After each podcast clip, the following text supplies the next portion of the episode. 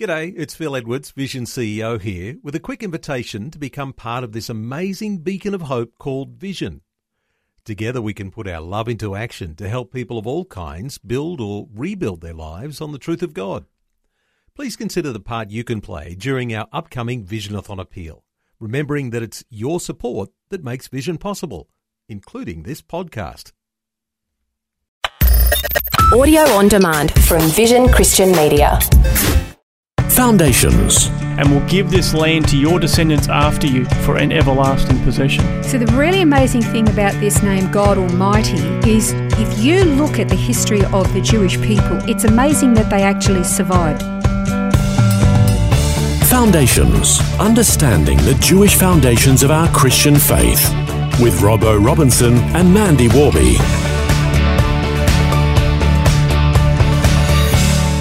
We're learning about the names of God, and in this program, we're learning about the name El Shaddai. Now, there are a lot of misconceptions about this name, but interestingly enough, when this name is used in Scripture, it is often in connection with God's promises and His covenants. Hmm. You know, we've been uh, just sort of touching on the fact that because God is so complex, in order to reveal himself, he reveals himself through various different means or in different ways, and then you get a different understanding about another facet of his character and nature, and these are where these names come into play. El Shaddai is just another one of God's names. And it's different to, uh, to what I originally learned it as being.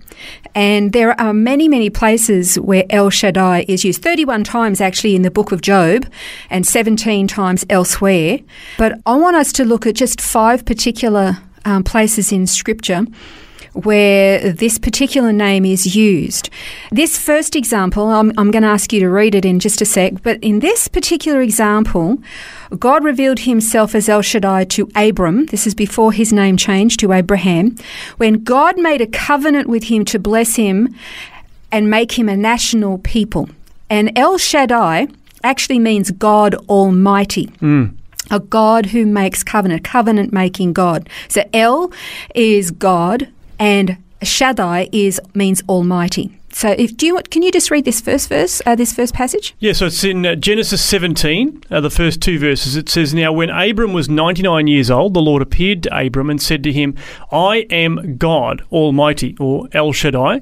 Walk before me and be blameless. I will establish my covenant between me and you, and I will multiply you exceedingly. Okay, so this this first example, he's he's revealing himself as God Almighty, El Shaddai, and it's about making this covenant with this particular man to make him a national people. Then there's the second, this next verse I'm going to ask you to read again, where God Almighty again he's making uh, or emphasizing the covenant of becoming a national people, which was promised. This was God's promise to Abraham.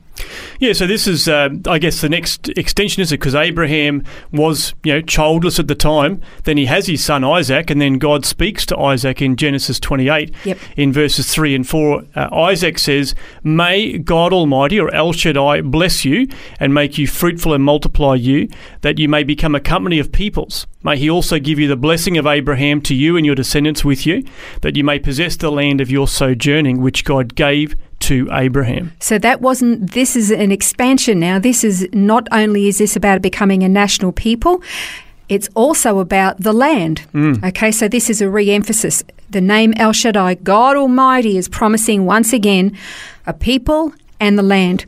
Okay, then you look at uh, the third example, and this is when God spoke to Jacob directly to reconfirm this covenant that he'd originally made with Abraham. And this, it's yet another promise of God regarding the covenant to make the patriarchs and their descendants this national people, as well as the covenant of the land. So this is in Genesis 35, we read this, where God said to him, Your name is Jacob. You shall no longer be called Jacob, but Israel shall be your name. Thus he called him Israel. God also said to him, I am God Almighty, or El Shaddai. Be fruitful and multiply. A nation and a company of nations shall come from you, and kings shall come forth from you. The land which I gave to Abraham and Isaac, I will give it to you, and I will give the land to your descendants after you. So once again, it's about a national people and the land, but then it's talking about the greatness of the people, hmm. of, of the, the quality of the people, people, kings and princes. Is it all come? And of course, he changes the name from Jacob to, uh, which is supplanter or deceiver, Hmm. to Israel, which is uh, Prince of God. Yeah. Okay, so you see this is developing, it's evolving. And then fourthly, El Shaddai is used in the next scripture. And it was during a time that Canaan was experiencing an incredible amount of famine. Remember, the Jacob is- and sent his sons to buy food, and they didn't realise that we're going to go to see Joseph. And of Yeah. course, he, Joseph they'd already been there once, and Joseph says, "Don't come back unless you got your little brother with you." And Jacob's going, "No, no, no, no." But then he realised they're all going to die. He says, "Okay, mm. s- take them. God, uh, he he's the one who confirmed the covenant with the national people. If I lose my son, I'll lose my son." But God promised. Yeah.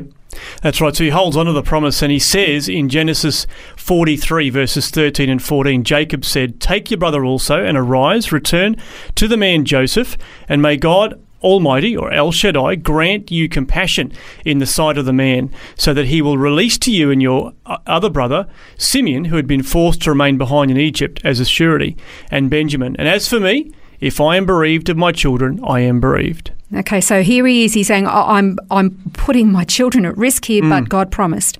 And then, lastly, I want to look at um, when Jacob was very old, and he called uh, Joseph uh, to him. And that's when Jacob once again spoke of God's covenant during uh, the visit with Joseph. And he rem- reminded Joseph that not only had God promised to make his descendants into a national people, but that they would possess this national land and boundaries. Of course, Jacob didn't see that. He died in Egypt, remember? So this Yeah. is this last verse I want to look at. So this is right towards the end of Genesis in uh, chapter 48, where it says, When it was told to Jacob, Behold, your son Joseph has come to you, Israel collected his strength and sat up in the bed. Then Jacob said to Joseph, God Almighty, El Shaddai, appeared to me at Luz in the land of Canaan and blessed me. And he said to me, Behold, I will make you fruitful and numerous, and I will make you a company of peoples, and will give this land to your descendants after you for an everlasting possession. So, the really amazing thing about this name, God Almighty, is if you look at the history of the Jewish people, it's amazing that they actually survived. Mm. It's amazing they came to anything. I mean, you know, the patriarchs were, were barren, couldn't have children, and when they finally did, it was one. And then from him, he only had two sons. One of them God rejected. That left hmm. one. Yeah. That one was a reprobate. He had 12 sons. They were all reprobates. and then you look at the history of these people. The fact that God made a covenant and a promise with these people is proving his power and his might. Hmm. It, it was of his arm, his strength, his might and power that this people survived. Now, I can remember when I first learned about this particular name.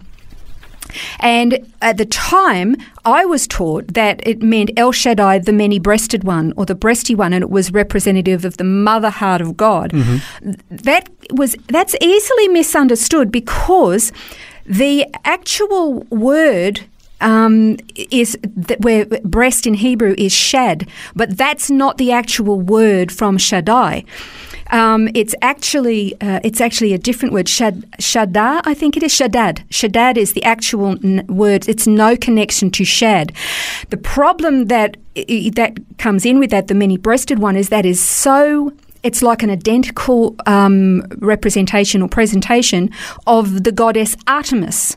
Artemis in the temple of Artemis in E- in Ephesus was represented as this big sort of. Um, uh, there was two representations. One, she was tall and slender. Another one, she was sort of this big, grotesque sort of thing. But each each representation, she was kind of festooned with these many, many breasts mm. on her uh, to represent her fertility. Yeah. So it's I find it very problematic to equate this as God as the many-breasted one. It's too pagan. Yeah. Whereas if you look at the word Shaddad, which actually means God Almighty, this is where it comes from.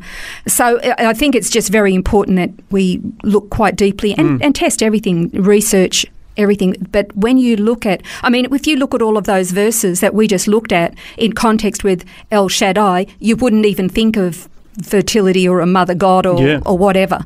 It doesn't actually match. The context, the setting, the environment is extremely important when you, you want to study and unpack what God is saying or how He's presented Himself. So, yeah, this is not talking about a feminine side of God at all. This is talking about God Almighty. That's what it actually means. I like what Dr. Chuck Missler has always said God delights in both making and keeping His promises and His covenants. Because the thing is, if He doesn't keep His promises and His covenants to Israel because they sinned, well, as a Christian, I have also sinned, which means he doesn't have to keep his prom- promises and covenants with me either. Yeah. But because he does keep his promises to Israel, I can have full assurance and confidence that he's going to keep his his uh, his promises to me too. That's right. He's more than able, isn't he, to, to More keep than able. He's God. Almighty, El yeah, Shaddai. Exactly. Well, it's another uh, great word that we're learning, one of the names of God, and a reminder that you can see all the notes uh, for these different names on our website at vision.org.au slash foundations. In the next program, we're going to learn about another name of God, and that is the name El. This has been Foundations, a look at the Jewish foundations of our Christian faith. For study notes, resources, and more, see vision.org.au slash foundations.